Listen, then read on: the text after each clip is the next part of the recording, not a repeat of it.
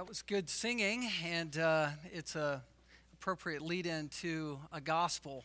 After singing about the cross, let's go to the book of Luke. This morning, we're going to begin a journey with Jesus through the next few weeks and preaching times.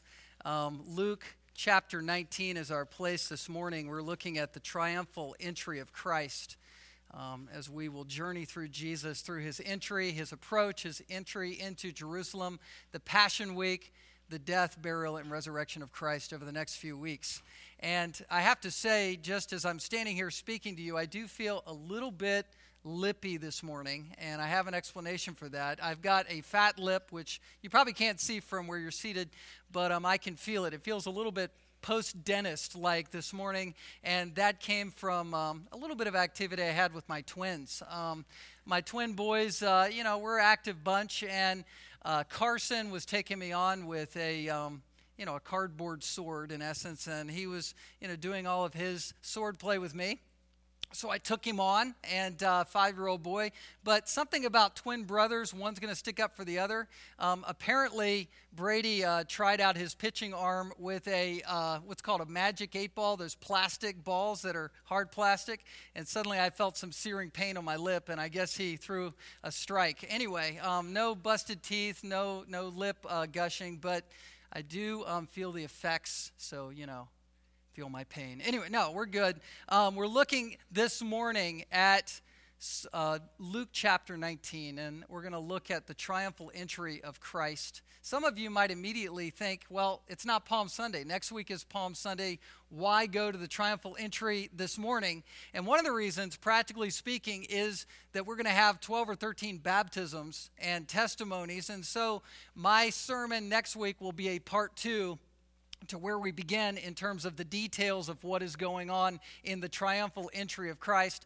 Also, I have to point out to you that this is the triumphal approach of Christ as he's taking two miles as a journey leading into Jerusalem. So he's actually entering in later on after he approaches. And so we're going to look at the approach, we're going to look at the details, and look at the significance of what is going on. This vision of Christ, this part of the narrative is found in all four gospels. So it is deeply significant and very important. And it sets the stage for Christ's final Passion Week, everything he says, everything he's teaching, and the point that he's making. Once Christ enters into the city, if you know the narrative from reading the synoptics, Jesus immediately goes to the temple and finds that there is corruption going on there, and he cleanses it or he confronts it. He turns tables over. And after that scene in Matthew 21, he begins to open his heart to the lame and to the blind and those who need healing. And he has a healing ministry during that time in the temple. The priests and the scribes and the Pharisees look down on Jesus and actually indict him and condemn him for what he's doing.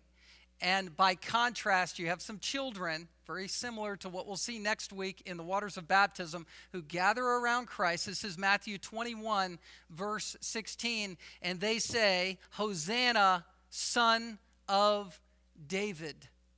They get it, they know who Christ is. And Jesus looks at the priests and the scribes who are indicting him and says, Out of the mouths of babes and nursing infants, you have perfected praise.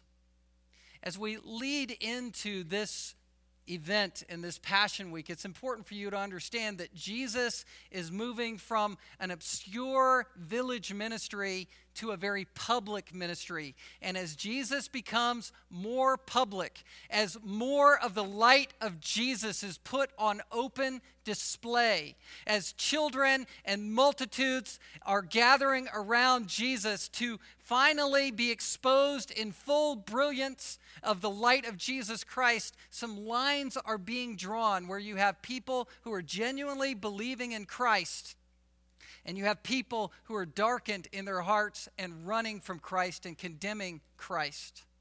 That's what's going on here. There's a dividing line where Christ is fully on display in public ministry, in public exposure, and people are choosing one way or the other. And what you want to have is you want to have a heart that is like this children, this group of children that is perfected praise versus the superficial praise that's given by the vast majority of the people exposed to Jesus.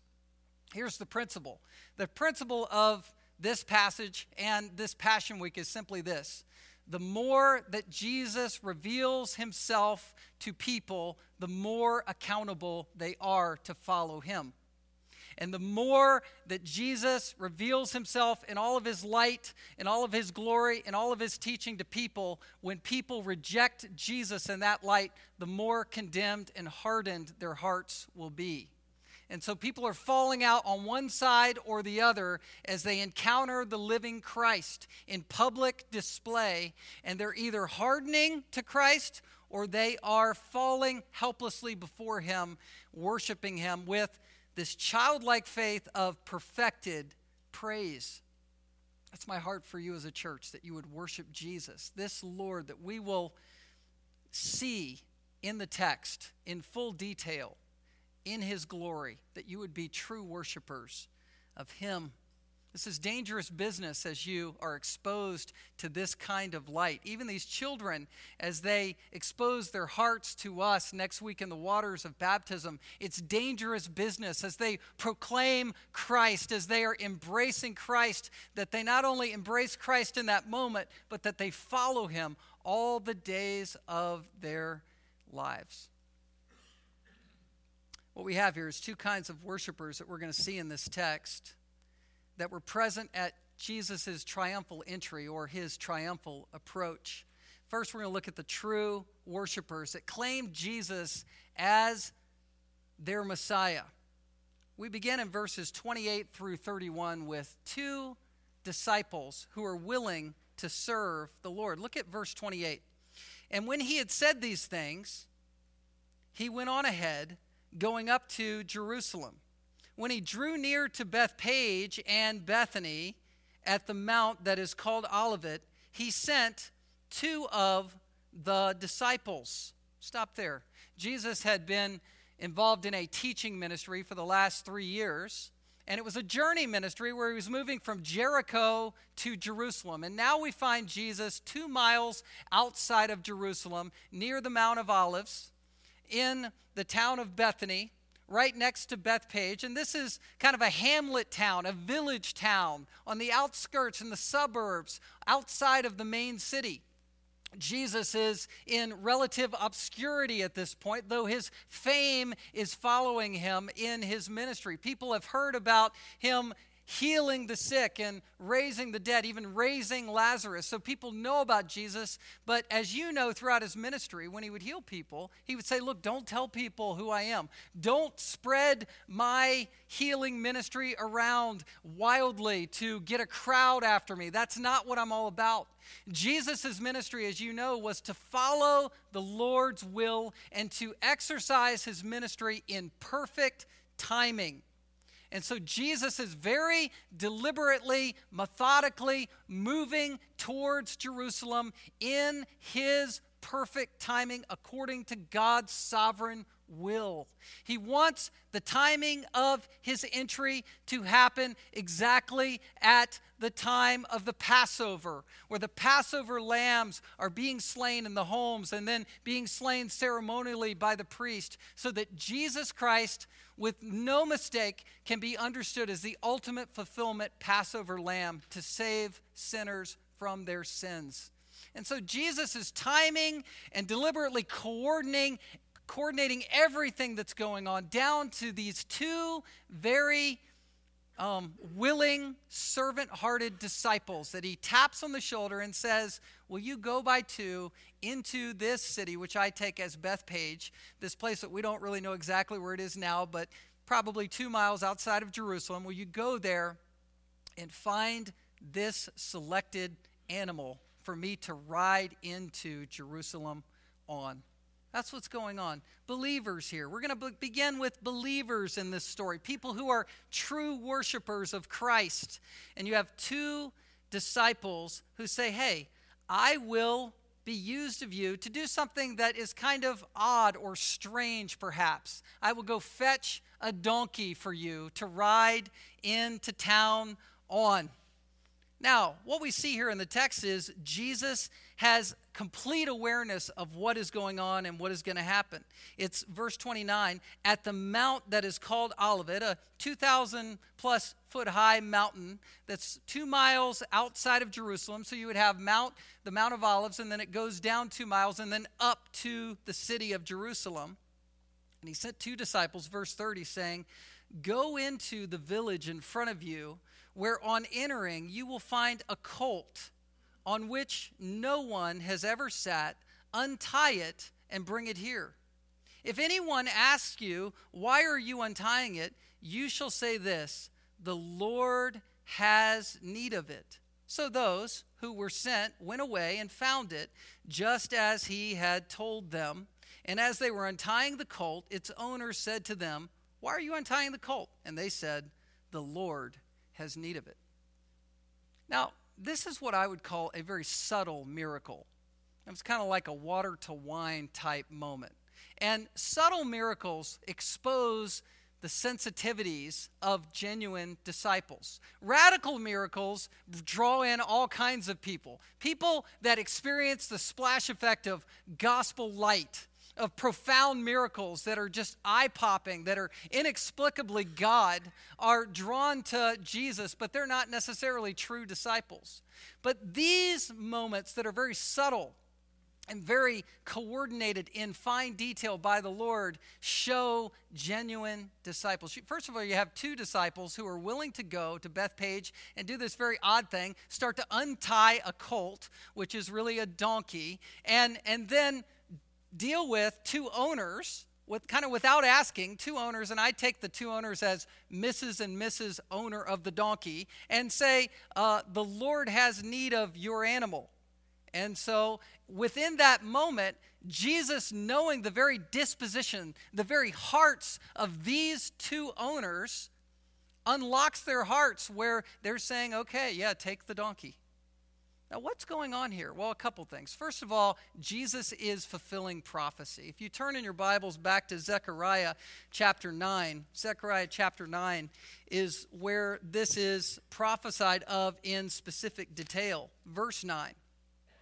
The prophet says, Rejoice greatly, O daughter of Zion, a reference to Israel or Jerusalem. Shout aloud, O daughter of Jerusalem. Behold, your king is coming to you Righteous and having salvation is he, humble and mounted on a donkey, on a colt, the foal of a donkey. So Jesus is working out the details to fulfill this prophecy. He's very much sovereignly in control. Even throughout the whole Passion Week, the Christ, as he's entering into Jerusalem, humble, seated on a donkey, and where the palm branches and the hosannas will a week later turn into crucify him. Christ is unmistakably in control of all of these events.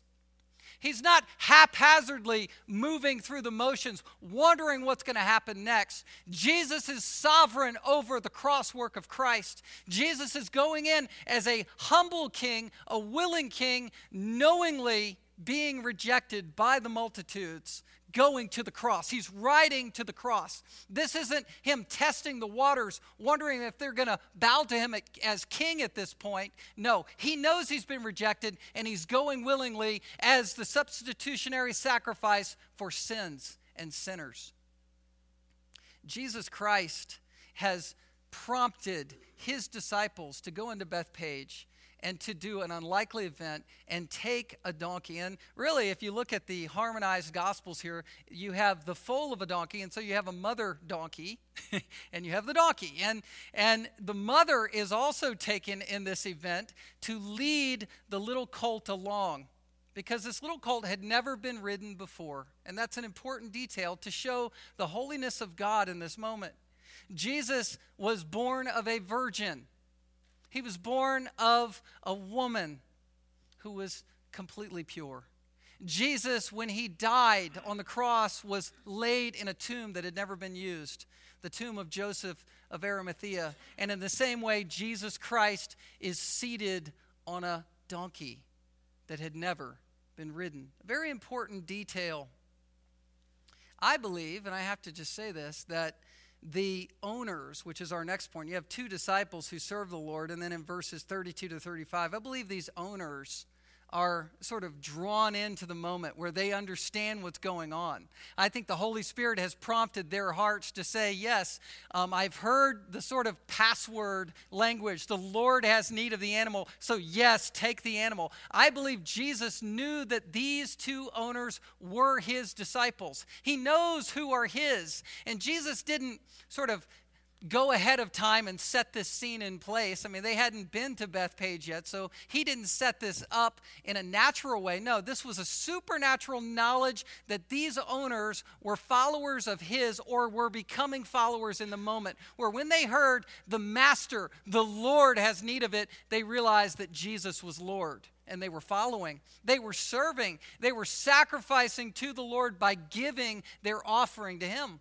And I just sort of uh, believe that they joined in at this point and probably went right with the animals and with these two disciples to go and see what was going on and to worship the Lord genuinely. Two owners that sacrifice to the Lord. Look again at verse 32. And so those who were sent went away and found it just as he had told them. And as they were untying the colt, its owner said to them, why are you untying the colt? And they said, The Lord has need of it. Now, verse 35. And they brought it to Jesus. I just take the day a little bit more generically here, that it could also include the owners bringing the donkey to Jesus. This donkey that had never been ridden. In the book of Numbers, in 19, verse 2, sacrifices like red heifers were those that had never been yoked in manual labor before. Those were the, the pure sacrifices given to the Lord. And then in 1 Samuel 6, in like manner, two sows were the ones that were given to cart the Ark of the Covenant around. You see, the spotless, pure lamb sacrifices, those are the ones that are worthy of the Lord who is holy. And this is a worthy animal for the Lord to ride upon. You know, a lot of people these days will worship the Lord in unholy ways. Um, and a lot of times we think of unholiness more in terms of overt blasphemy, where people are contra to Christ or, or worshiping a different Jesus or not the Jesus of the Bible. But there are more subtle forms of false worship that goes on. Um, you have many Christian rallies that take place and Christian concerts where people are drawn into the crowds and they're wanting to worship something. They're wanting to find some sort of felt need um, salve or some help in their hearts. And so they're really focused on themselves as they try to worship the Lord, but they're doing it superficially instead of out of a genuine heart attitude. And what the Lord calls for is the genuine heart of true disciples that are following Him. What we have here now are some more true disciples that are found in verse 35. Several disciples that set apart the Lord. Look at this in verse 35. And they brought it to Jesus, and throwing their cloaks on the colt, they set Jesus on it. And as he rode along, they spread their cloaks on the road. What's happening here? Actually, they are not having Jesus climb onto the animal, but they are very carefully, very methodically, very deliberately, very uh, in a very sacred manner, lovingly placing the Lord onto the animal. Where they have laid their cloaks first to create a saddle, and their cloaks also in front of each footstep of the animal as it proceeds in the two mile journey. It's to set Jesus apart as distinct, as, um, as in the line of David, the true king. You know, David, when he came and approached the city of Jerusalem, and his son also as King Solomon, they both rode on a mule. 1 Kings 133 says that David said of Solomon, Have Solomon, my own son, ride on my own mule. So they did this. They were servants of the Lord. They were trusting the Lord as kings who were going to picture and display this moment of Jesus as the true King of Kings and Lord of Lords. The multitudes and the crowds would have wanted their king to come in on a war horse with all kinds of pomp and circumstance. Ultimately, we're going to see as the text unfolds that the crowds were crying out to the Lord in a more superficial manner, wanting to be impressed externally, superficially, instead of wanting to see their servant king to come in on a mule. You know, these days we see in the news, on TV, we see all kinds of ceremonies and, and different ways that people are elevated ceremonially and put on a pedestal, and people will even worship those men or women who are ceremonially affirmed with all kinds of externalism, all kinds of bells and whistles, all kinds of ceremony, all kinds of sights and sounds. And people want that kind of fix in their life. They want to look at a man, they want to look at a woman and say, Help me. You know, whether it's a religious leader or a political leader, this person is my Savior. This person is going to give me the answer. This person is going to fix my angst in my life. And all the while, they miss the true Son of God who came humbly to help a heart issue that can only be redeemed by the Savior, the true sacrificial lamb. You know, I was reading uh, John Calvin on this passage, and John Calvin said something that caught my attention. He, um, as a pastor, said that, you know, Jesus didn't come in kingly regalia. He didn't come with external pomp and circumstance. He came as the humble one. And he said, if he didn't come as the beggar, if he didn't come as the servant, if he didn't come on, the mule, then we would have no taste for this story. It, it would be like food with no sauce on it it would be tasteless. The idea of Jesus coming in this humble way where we see him through the eyes of faith for who he really is, that gives taste to this meal. It lays the sauce on it and makes it appetizing for us because our hearts have to reach out and extend in worship to the Lord, seeing through what was really going on. I don't know if you're like me, but when people superficially gather um, to worship the Lord in a superficial way, it becomes pretty superficial and tasteless to me. Inauthentic Christianity is, is just kind of a big turnoff. And so, what we need to strive for is to find a true vision of the true Christ as he is displayed in Scripture, the humble king. Well, these disciples did see that humble king. They were participating in worship, but they were part of the narrow road. And now we're going to look more at the wide road of people who were worshiping the Lord superficially with their lips while their hearts were far from him. People who were saying, Hosanna, blessed is he who comes in the name of the Lord, who six days later would say, with the crowds, prompted by Caesar, prompted by Rome, by peer pressure to say, crucify him. You know, he was drawing near. Look at verse 37. Says, As he was drawing near to the city, already on the way down the Mount of Olives, the whole multitude of his disciples began to rejoice and praise God with a loud voice for all the mighty works that they had seen. Stop there. Well, what's happening is there's chatter that's going on. Remember, you're starting with two disciples and then probably the 12 apostles and then you have a small crowd of, of people coming out of hamlet villages.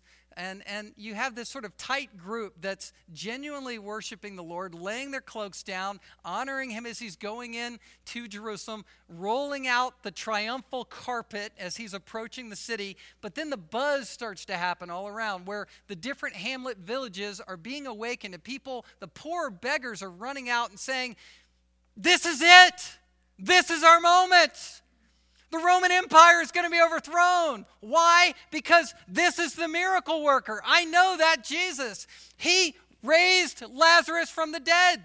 I mean, we hear a lot about, you know, multiple miracles that are happening overseas or in third world countries and things. So we sometimes don't think of the significance of someone actually being raised from the dead. Very significant, very unique, very powerful, very much putting Jesus on the map making him famous.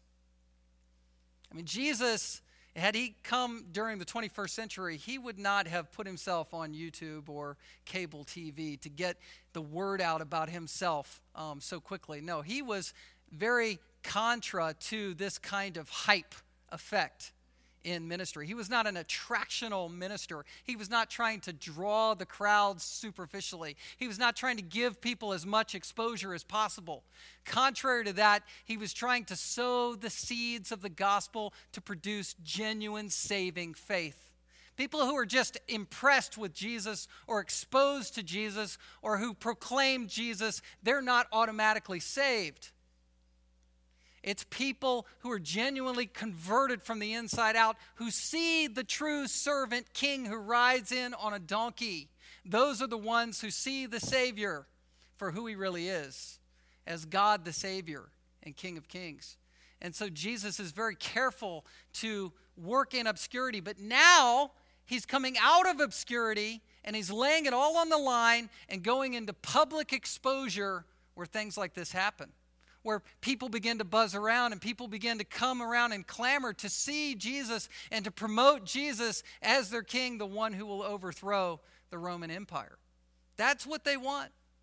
That's what they're striving for. And so they join in. They see what the disciples are doing, and they, as a greater crowd of disciples, probably thousands of people, are joining in to this situation because they want the tyranny of Rome to be overthrown. They want this to happen. They want, really, listen, they want the second coming to happen before his first coming mission was accomplished.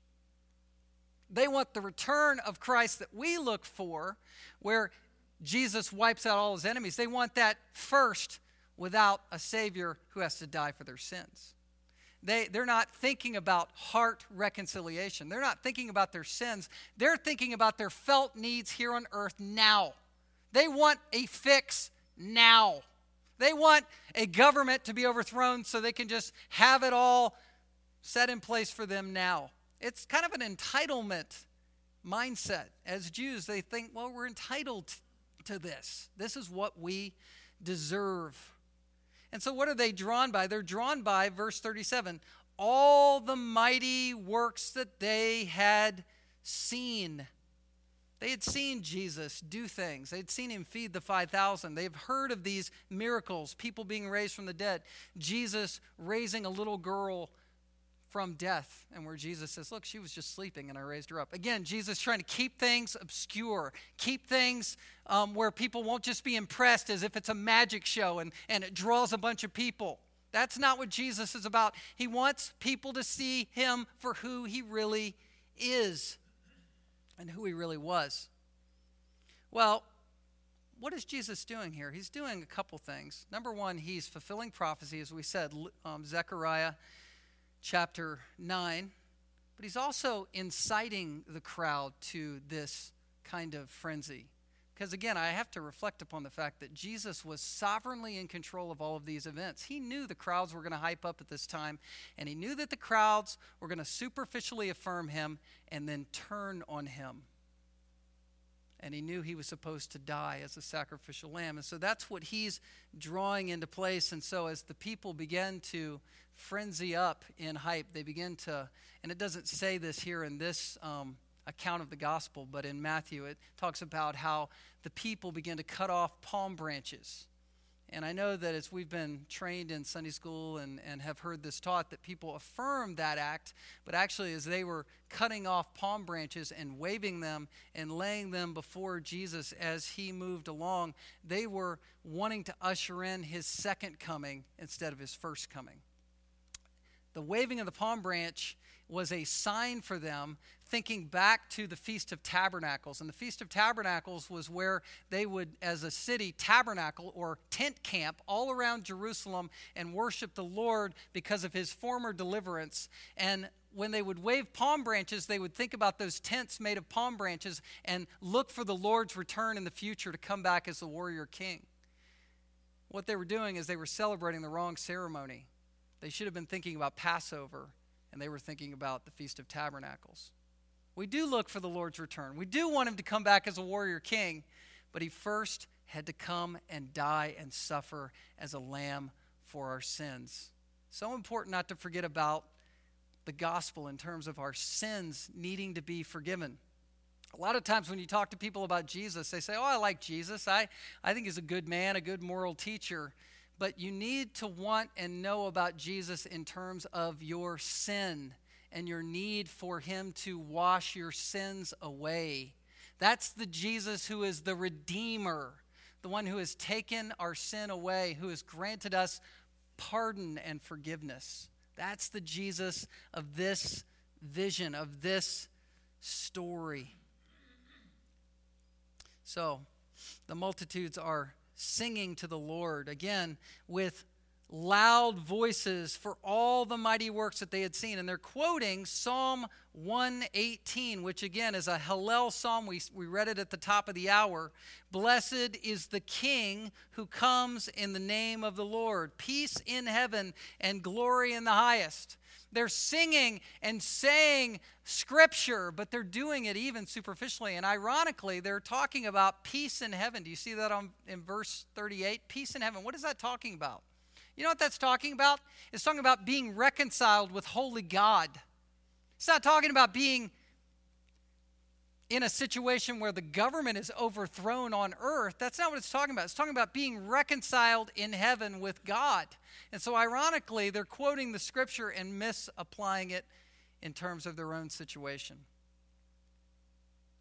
The angels, when they gave a magnificent display of heavenly host worshiping the Lord in Luke chapter 2 when Jesus was born. They said, Blessed be God, peace on earth and goodwill towards men. But remember, the peace on earth wasn't happening because the Jews rejected Jesus. And so now this is what is being proclaimed that the peace is in heaven and our peace with God is reconciled in heaven. Even Ephesians chapter 1 speaks of how, as believers, we are seated now at the right hand of the throne of God in heaven, as if we're already there. We're reconciled in glory, where sin is not held against us. That's what they were saying, but they weren't truly grasping what was going on. Well, the unbelief gets more acute in verse 39 in verse 39, you have the Pharisees who censor the Lord. They censure the Lord. Verse 39, look at this. And some of the Pharisees in the crowd said to him, Teacher, rebuke your disciples. What are the Pharisees doing at this point? Again, they're religious leaders. They're kind of blending in with the crowd. Um, they're, they're kind of probably participating a little bit, but then they're seeing the hype that's going on and they're being jealous in terms of how they feel about things. I mean, they, as religious leaders, have hearts far from God, and even though they're religious leaders in the name of God, they're completely missing the point that God had sent his son.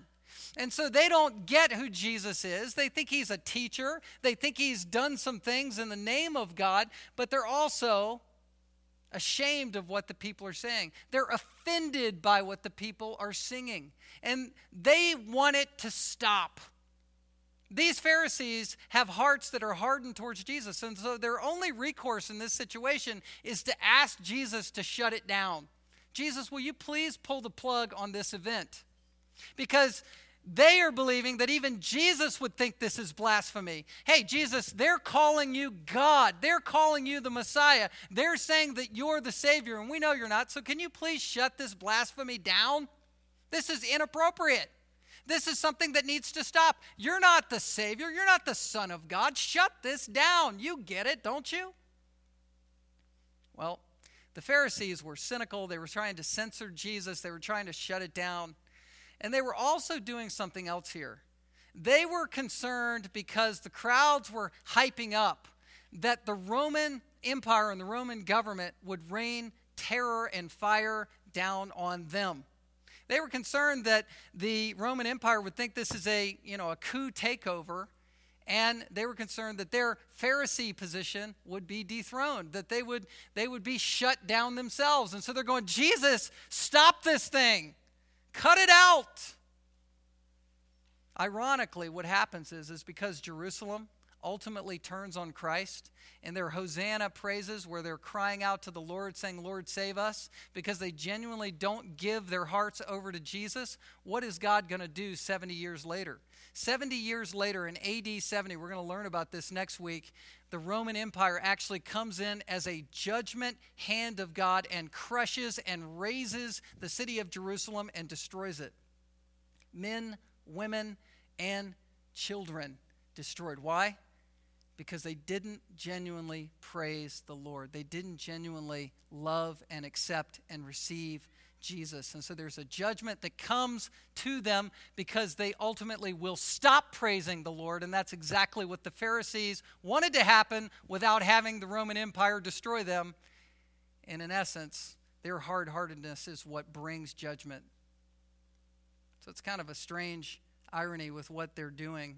They're rebuking the teacher, they're rebuking Jesus. And what does Jesus say in response? He answered, I tell you, if these were silent, the very stones would cry out. What is Jesus saying here? Again, the crowds were saying Hosanna, and we don't have that explicitly in this text, but in the Gospels, the word Hosanna is used, and that is an Old Testament reference um, from Psalm 118, verse 26, which means God save us, Lord save us. And it could also mean, spun a different way, God save this king. God save this Messiah. In other words, preserve this Messiah who's going to deliver us. God save us. And Jesus wants that to be spoken. Interestingly, Jesus, even though he's reading the hearts of the crowd, he wants the truth of this prophecy to be fulfilled, and he wants the crowds to praise him. You know, when even when people's hearts are wrong, when they get the gospel right, do you know God is still glorified? That's what Paul said, even in pretense, when preachers preach and I'm in prison and they're trying to do me harm, even though they do it out of an ill motive, if they get the gospel right, praise the Lord that the gospel's going out. And so Jesus isn't going to shut this down. He also knows this is part of the Lord's plan. This is his approach. This is the public moment of Jesus Christ being on full display. In other words, when the king comes and the light of the glory of Christ is on display in this approach, there's going to be acknowledgement of that. There must be acknowledgement of that. Nothing can stop the movement of Jesus Christ. Nothing can stop the power of Jesus Christ. Christ will build his church, and the gates of hell cannot prevail over this movement. And so, he's saying, metaphorically, I believe, look, if you shut them down, the rocks are going to cry out. Now, could rocks cry out supernaturally? I guess so. I mean, you know, water came from a rock when Moses struck it, right? I mean, God can do supernatural things, but he's reflecting upon a judgment phrase from Habakkuk where the minor prophet said the exact same thing that you can't shut down the glory of God. And if you try to shut it down, even the rocks are going to cry out. Now, we know that Psalm 19 says, The heavens declare the glory of God. And so the creation bespeaks the glory of God. But I think what Jesus is saying here is even some sarcasm towards the Pharisees.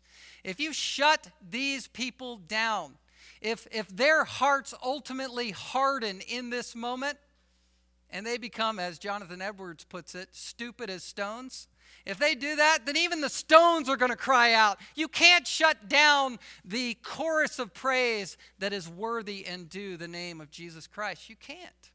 Nothing can stop the work of Christ. Nothing can stop the momentum that Jesus is finding himself in as he moves towards Golgotha. He must go there. And even though they were 95% in their hearts towards Jesus, and it was superficial, it was still appropriate because what they were saying was in line with the truth. But I have to say, it is a sobering thing to think that most in the crowd were not genuine believers. I mean, let that sink in. I mean, I believe that there were believers in the crowd. I mean, we've listed some believers that were in the crowd, and I believe people can be won to Christ in that experience, or people were genuinely praising the Lord. But the vast majority of the crowds, as we'll see as the text unfolds, are not genuine believers. This leads us to our last point. Jerusalem scorns the Lord. This is verses 41 and 42. And when he drew near and saw the city, he wept over it. Stop there. Jesus is coming down from the Mount of Olives, a 2,000 foot descent, two miles towards Jerusalem. And as he begins to see the city on a hill, he sees Jerusalem in two ways. First of all, he sees it for as it is the vision of a beautiful city that is the city of God. Then he sees it with a different prophetic vision because Jesus is omniscient. He sees all, he knows all. He sees a city that's going to be laid waste by the Roman Empire. 70 years later, it is going to be razed, or AD 70, not 70 years later, AD 70. It's going to be razed a few years later. It's the judgment of God through a pagan people on God's people who rejected him. Against God's own people, God brings judgment through a pagan empire. And that utterly causes Jesus to weep. Now, Jesus is said to have wept one other time in the Gospels. He cries out over Jerusalem and, and, and cries out that his, his bowels and his, his stomach is turning and churning over Jerusalem. But in John 11, that's where it says Jesus explicitly wept over the death of Lazarus. Well, here is the one other time in Scripture where Jesus is seen weeping. And I don't want you to picture Jesus' tears as something that are that's just kind of a kind of a veiled whimpering or, or crying in his heart. This is Jesus sobbing. Now, Jesus is always in control as the Lord of the universe, but in his humanity, it is that uncontrollable sobbing and weeping and wailing over the city. That's the picture sobbing and sobbing and sobbing because Jesus, fully human, loves people who are going to die. And Jesus sees the implications of their rejection against him superficial worship, superficial praise, and it breaks his heart. And he weeps and he wails for them, wanting people to know him, wanting people to have their eternity set wanting to, people to be reconciled to God, weeping for the lost. This is a person who, in perfection, weeps and wails for the lost, who has a heart to see people reconciled to God. And when he sees people utterly, hard heartedly rejecting Christ, he breaks down in tears. That's the compassion of the Lord. The Lord is not callous to these people, He loves these people. And even his disciples, they wouldn't fully understand why Jesus went to the cross until he was resurrected. But they believed. They wanted Jesus, they were following him. And it came to clarity to a few. But the masses, and great majority, failed to see who Jesus really is. They're under a stupor, as the book of Romans puts it, the Jews. And Christ weeps openly with sobbing. He sees the beautiful city and then he sees the death therein. Why? Because the people's worship was a charade. A charade. It was a sham. We're going to see this as the text unfolds it next week. You know, as we unfold the text next week about this judgment that is on Jerusalem, I want you to remember where we began. You have Pharisees and priests who are the ultimate in terms of religious, hypocritical hard heartedness. And they are pictured and portrayed in the temple next against, up against, or next to children, saying, Hosanna, son of David. And Jesus looks at those children and says to the Pharisees, Listen, you don't understand who I am, but these babies do. These nursing infants, these little children, they get it. And their praise is perfected praise. Is your praise perfected praise? The praise that comes from a transformed heart, where you're not trying to save yourself, but you realize that you need a Savior, and that as a believer, you have a Savior who has saved you. That's what ushers in perfected praise, where we worship this King who comes in on a donkey. Let's pray. Father, we thank you for the warning of this passage. It is very sobering to think about the comparison and contrast between true believers and those who are superficially or even pragmatically crying out to a king. Lord, we know that you are king, and Lord, we don't want to be part of the wide road that leads to destruction. We want to be those who are on the narrow road, following you as Lord. We love you, God, and I pray that if anyone here has not yet followed you as Lord and Savior, that they would have a true vision of who you are as the suffering servant who came, was buried, and rose again on the third day to cover all of our sins, the one who is to be followed as Lord. We love you, God, and we thank you for our church. And we thank you that you are the head of our church, and we follow you as the servant king. In Jesus' name we pray. Amen.